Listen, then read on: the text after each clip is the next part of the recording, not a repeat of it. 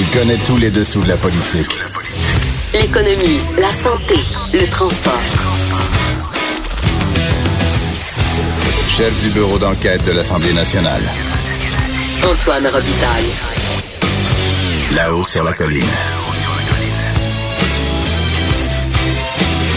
Cube Radio.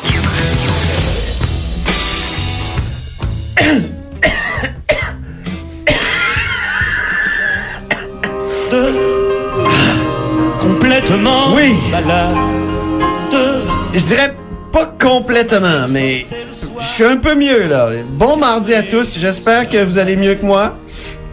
En tout cas, je vais mieux qu'hier et, et- et- et sûrement euh, moins bien que demain. Et, et c'est un bonheur de, de retrouver mon cher Cochron et mes vadrouilleurs et mon euh, mon compteur qui, qui m'a remplacé et gentiment hier. Merci beaucoup Jean-François en passant. As-tu attrapé le virus de l'environnement, euh, mon cher Antoine? Ah bon? Qu'est-ce que tu veux dire? Comme Marie-Chantal Chassé, qui était malade, elle disait qu'elle avait attrapé le virus de l'environnement. Ah, ok, peut-être, oui.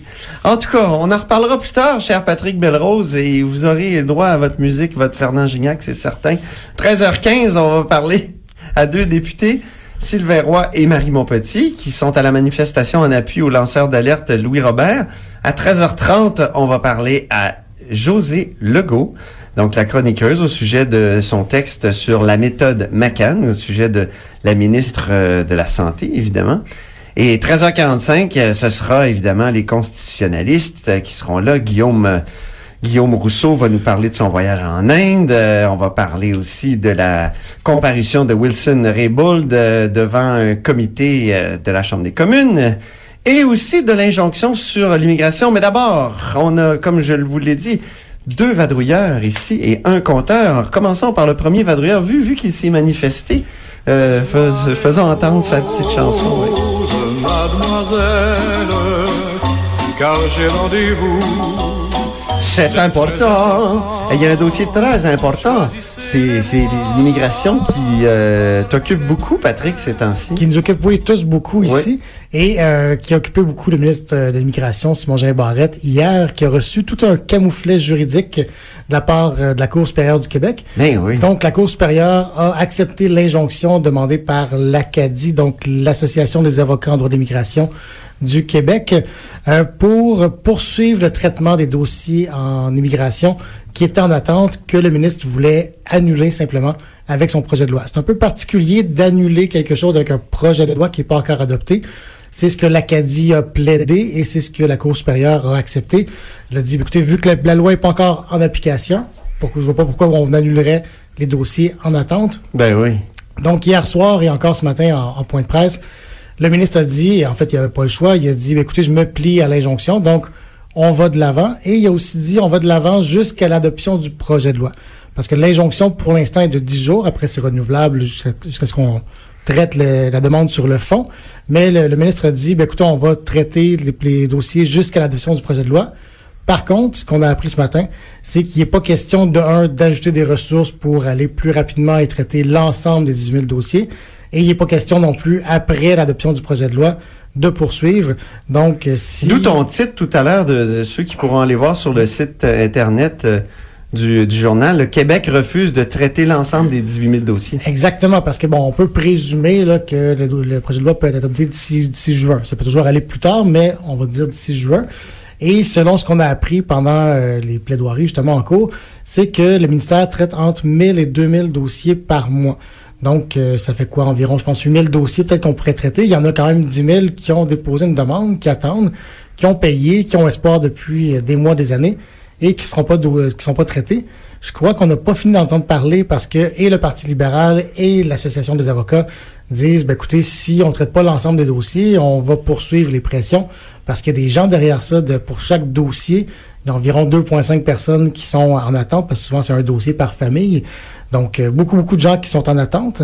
Et le ministre dit, ben écoutez, une fois le projet de loi neuf adopté, on va mettre fin à ces dossiers-là et on va procéder avec Arima, là, le nouveau système que le ministre veut mettre en place. Et ce matin, il y avait choc entre euh, Simon Jolin Barrette et justement les avocats en immigration. Ça, Ben oui. ça tombe bien. Ça tombe bien, en effet, parce que ce sont ces avocats-là, en fait, Donc c'était en qui sont commission par- plaider en commission parlementaire. parlementaire, exactement.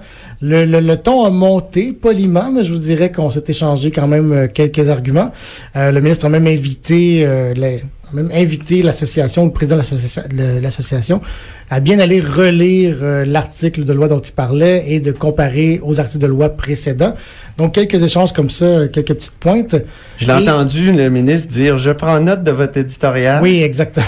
Exactement. Il, il s'adressait à euh, le nom Guillaume. Clich-Rivard, Voilà. le président de l'Acadie. Et justement, Monsieur Je trouve qu'il y a un discours très politique, Monsieur euh, Oui, oui, oui. Il, y a- il y un discours engagé. Euh, Je le vois très bien faire de la politique. Eh, C'est exactement la réflexion qu'on s'est faite Ah euh, ouais, hein? bureau aussi. Euh, oui, en Je effet. me demande s'il n'y a pas déjà milité, mais en tout cas. Je sais pas, on pourrait, on pourrait vérifier, mais en effet, on s'est dit qu'on pourrait le revoir éventuellement en politique.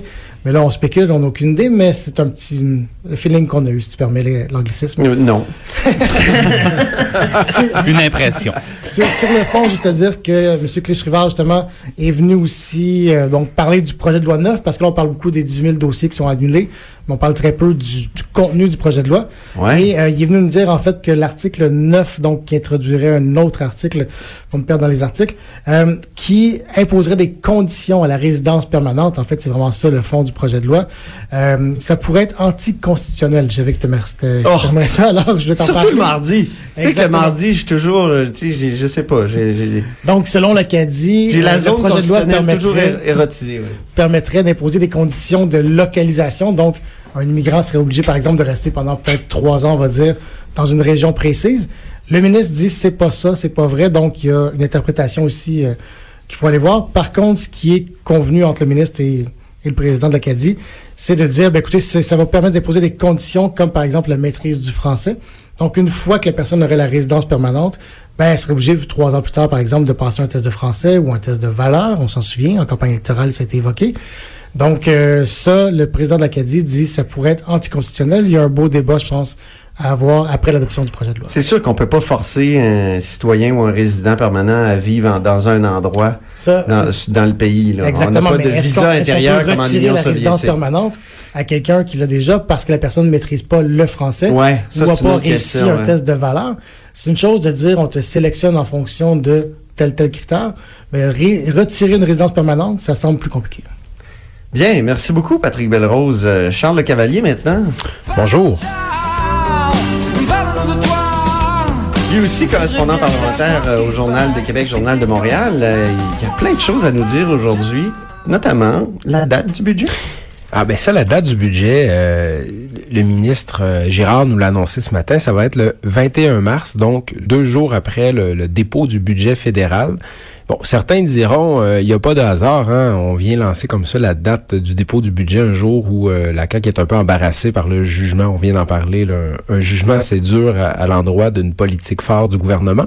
Mais voilà, donc euh, à la fin du mois de mars, on va pouvoir euh, lire le, le premier budget caquiste. Mhm. Mais je suis pas sûr que c'est de la, c'est c'est vraiment de la, comment dire, de la pas, stratégie de com parce que on peut quand même pas écraser une affaire aussi grosse que une, une défaite devant les tribunaux Ben, ça- ça par fait une du- simple date. Ça, ça ne l'écrase pas, mais ça fait du bruit. Ah oui. Hein? S'ils pensent vraiment. Et j'ai Jean-François Gibault qui veut dire un mot là-dessus parce qu'il a déjà été dans les arcanes du pouvoir, lui, sait ce qu'il sait. Oui, oui, ben je veux dire, je suis Comment assez d'accord avec Charles parce Oui. que, bon, on est le, le 26 février. Euh, ils, ils sont à l'avance pour annoncer la date. Habituellement, on se garde ça un petit peu plus proche Ah. du, euh, du jour du budget. Puis je vous rappelle qu'on commence par le, le- le grand spectacle de photographie des chaussures du ministre. Là. Donc, il y a une séquence habituellement qui est un petit peu plus serrée. Alors, j'aurais tendance effectivement à dire, comme Charles, qu'on se garde des, euh, des bonnes nouvelles. Comme, comme dirait un animateur de foule, on fait du bruit. C'est bon. Alors, euh, le ministre a, dit, je, je lisais ses déclarations tantôt, euh, le ministre Girard sur le budget a dit, ça va vraiment être en ligne avec nos priorités. Ben, j'espère, c'est votre budget, Simone. Le premier budget en plus, donc Ben oui. euh, c'est assez proche des promesses électorales. Il dit, là, ça va être là, des, nos grandes priorités, la santé, l'éducation, Ah, ouais. l'économie, la création de richesses. Ah, ouais. Eh oui, eh oui. J'imagine le des- contraire aurait étonné, tu sais. Finalement, sont- on va toutes mettre nos priorités aux poubelles, vous allez le voir pendant le budget, tu sais. on y va que pour l'environnement. Donc, autre sujet, le mode de scrutin, Charles? Oui, ben il y a la, il y a l'annonce, c'est pas une grosse annonce, c'est le gouvernement qui va donner euh, 225 000 dollars euh, à un groupe qui s'appelle Mouvement Démocratie Nouvelle et qui est qui qui est un, un groupe favorable là, à la réforme du mode de scrutin, donc qui est un allié objectif du Il travaille gouvernement. fort depuis longtemps. pour Exactement. ça, ouais. Et, euh, il y il avait euh, il y avait Jean-Pierre Chamonneau d'ailleurs qui, est- qui est représentant qui était là qui dit ça va nous aider à payer nos factures. Donc je pense que l'organisme avait bien besoin d'une petite injection de fonds. Et mais on en a quand même profité euh, pour parler avec la ministre de la Justice Sonia Lebel qui est responsable du dossier. On va parler des, des inquiétudes, parce qu'il y en a des inquiétudes. Elle nous, elle- elle nous a admis qu'il y a des députés qui viennent de toutes les formations politiques qui lui en parlent, parce que une réforme du mode de scrutin, ça implique des députés qui perdent leur job. Oui. Dans le sens où euh, on va, il y a des circonscriptions électorales qui vont disparaître. D'ailleurs, parenthèse, on a parlé avec euh, Catherine Fournier du Parti québécois après. Puis dans le modèle qui est proposé, elle, tout de go, elle dit, mais moi, je suis favorable à la réforme, tout en sachant que ma circonscription, le Marie-Victorin, va disparaître. Euh, sa circonscription va être découpée, donnée à d'autres circonscriptions. Parce que bon, dans le modèle qui est proposé, il va y avoir des, des, des, des élus qui ne seront pas rattachés à une circonscription, qui vont être sur des listes électorales, mais ça fait que les circonscriptions vont être beaucoup plus grosses, là, un peu comme les circonscriptions fédérales. J'ai fait une bonne entrevue avec Louis Mascotte de l'Université Laval, qui est un expert en Mhm. mode de scrutin. Là. Et euh, on se rend compte qu'il y a énormément de... Comment dire? Le diable est dans les détails hein, pour le, le mode de scrutin. Puis on se demande quel rôle va avoir vont avoir ces députés-là qui seraient des députés de liste. Souvent, dans dans- dans d'autres euh, pays, ça devient des sortes de députés de seconde zone qui ont moins de rôle, qui n'ont pas accès au Conseil des ministres souvent. euh, donc, euh, en tout cas, il, y a des questions, ça soulève plusieurs questions. Tout à fait. Mais le, gouvernement veut aller de l'avant, le soutien des, partis d'opposition pour l'instant. Puis à la question, est-ce que vous êtes prête, Madame Lebel, on, on pose la question à la ministre, à laisser tomber des députés qui vont perdre leur emploi avec cette réforme-là de votre de, votre parti politique? Euh, Elle a une réponse assez franche. Elle a dit pour moi c'est l'intérêt public qui prime. Hmm. Donc, euh, clairement, euh, et, et puis d'ailleurs, même, il donne de l'argent à un organisme. On peut, quand on va voir son mouvement Démocratie Nouvelle, le premier communiqué de presse qui est affiché, c'est qu'il dénonce la fausse, euh, la fausse majorité de la, du gouvernement caquiste. Ah oui, ça va bien. Parce que le gouvernement caquiste n'aurait pas eu de majorité avec euh, le mode de scrutin qu'il propose. Donc, on peut quand même dire qu'il y a une forme de, j'imagine, de courage politique à dire, bon, on va quand même mettre en place un, un nouveau mode de scrutin qui va, qui va nous faire possiblement perdre notre majorité. Euh, ça va être très difficile. Pour revenir à mon entrevue avec Louis Mascotte, que vous pouvez écouter sur toutes nos plateformes, euh, Louis Mascotte, lui, il disait, ça se fera pas. Je suis certain que ça se fera pas. Et Parce, pour- justement parce qu'au caucus, caquiste, il va avoir une révolte, il va dire, hey, nous autres, on a été élus avec ce mode de scrutin-là, on l'aime. Et on a- Comme les deux dernières fois où on a essayé de changer le mode de scrutin. Mais c'est quoi j'ai posé la question à Mme Lebel sur le cynisme. Ouais. Tout le monde euh, a abandonné ces réformes-là. Justin Trudeau l'a fait. Êtes-vous consciente de ça, que les gens ne croient pas que vous allez le faire? Et puis, ben oui, elle est consciente de ça, elle le sait qu'il y a beaucoup de cynisme. Mais bon, euh, on peut pas dire qu'elle ne le défend pas. Le compteur, maintenant, qu'a-t-il à dire, le compteur, aujourd'hui, avec sa petite chanson?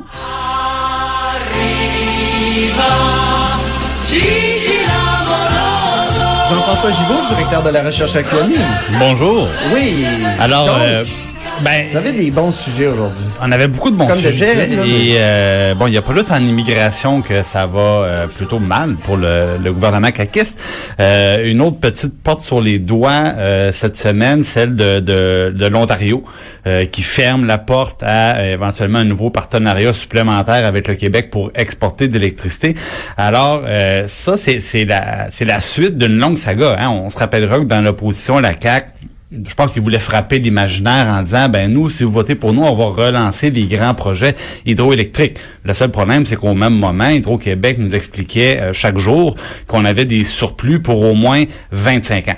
La manière pour M. Legault de sortir du coin à l'époque c'était de dire euh, je vais m'entretenir avec la l'ancienne première ministre de l'Ontario Mme Wynne qui était de passage à Québec pour une rencontre entre chefs de, de gouvernement et euh, M. Legault était sorti de sa rencontre avec Mme Wynne en disant ben vous savez quoi? l'Ontario a un intérêt pour notre électricité problème problème petit impasse diplomatique parce que Mme Wynne, deux fois plutôt qu'une, a dit « Je suis désolé, mais c'est simplement pas vrai. » Donc, on se souviendra de l'épisode. C'est rare quand même que euh, un premier ministre d'un autre État va venir corriger des propos qui sont qui sont tenus euh, euh, ici. Donc, c'est arrivé à M. Legault.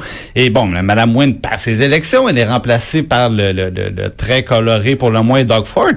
Et là, on recommence avec M. Ford. On dit, ben là, vous savez, on pourrait faire un partenariat. Vous savez, il y a des travailleurs euh, ontariens qui pourraient venir travailler Ah oui, ici. on parlait sur, euh, d'une d'une société d'État commune. ben, là, ouais. on était rendu là. Mais là, bon, là, ils disent, ouais, mais t'as un peu, là, la, la FTQ, euh, ça marche pas comme ça. Ils ont des partenaires avec Hydro-Québec. On suit des emplois réservés dans les régions parce qu'on sait c'est très rare. Et là, vous tenez pas compte de ça. Il y a tout l'aspect euh, juridictionnel, parlons de constitution, Antoine, parce qu'on est mardi. Oh, qu'on aime Euh, ça. parce que euh, c'est pas clair du tout qu'au Québec, on veut que le fédéral se mêle de la gestion de notre électricité comme il se mêle des gestions du gaz ou du Ben pétrole. Et là, euh, aujourd'hui, c'est un petit peu le, le- le- peut-être le dernier clou dans le cercueil, alors que c'est c'est Doug Ford puis des, des, des émissaires officiels qui viennent dire, ben vous savez, nous-mêmes, on a des problèmes de surplus euh, d'électricité. Alors, euh, pour le moment, il n'est pas question de- d'ajouter des contrats supplémentaires avec le gouvernement du Québec. Donc, M. Legault est un peu empêtré avec sa promesse de euh, développer ultimement des nouveaux grands barrages, des nouveaux La seule ouvrages. porte ouverte jusqu'à maintenant, c'est vers les États-Unis. Il va avoir, il semble y avoir Ouais. un chemin dans Ben, le il- Maine. C'est un de ses euh, premiers pèlerinages hein, après la- après l'élection, on s'en souviendra. Au moins, au moins, au, si, si y a ce, Ouais. ce passage-là dans le Maine, on va pouvoir les porter on peut pas dire qu'il essaie pas. Ouais, ouais, non, non, Bon, c'est mais ça. en même temps, moi, je C'est peux, peux pas m'empêcher de rajouter que la semaine dernière, hein, le bureau d'enquête révélait que le gouvernement du Québec payait très, très cher pour des petits contrats d'approvisionnement hydroélectrique qui sont un petit peu dénaturés de leur vocation, c'est-à-dire du développement régional. Et, je vous le rappelle, 12 cents le kilowattheure, c'est deux fois plus cher que les autres contrats qui sont euh, possibles pour Hydro-Québec. Et euh, moi, je comprends pas, la semaine passée, le ministre Julien qui dit non, il n'y a pas question de se mettre le nez là-dedans, il n'y a pas question de rouvrir ça. Tu parles des de contrats de ça. biomasse, là? Notre des petits contrats, beaucoup de biomasse, dans certains cas, c'est d'énergie éolienne ou euh, des, des mini-barrages, une douzaine de contrats extrêmement je pense que Charles Frétille. C'est- Oui, oui, oui. C'est un mot que j'aime beaucoup. J'aime beaucoup ça. Mais bon, donc, on, a déjà ces petits contrats-là avec lesquels on est un peu pris collectivement Ben oui. avant qu'on passe au grand barrage. Donc, bon, ça va pas très bien dans le dossier énergétique. Hey, merci beaucoup. Merci donc Jean-François Gibault, directeur de la recherche à QMI et les deux correspondants parlementaires Journal de Québec, Journal de Montréal, Charles Le Cavalier et Patrick Belrose. Après la pause, Sylvain Roy du Parti québécois.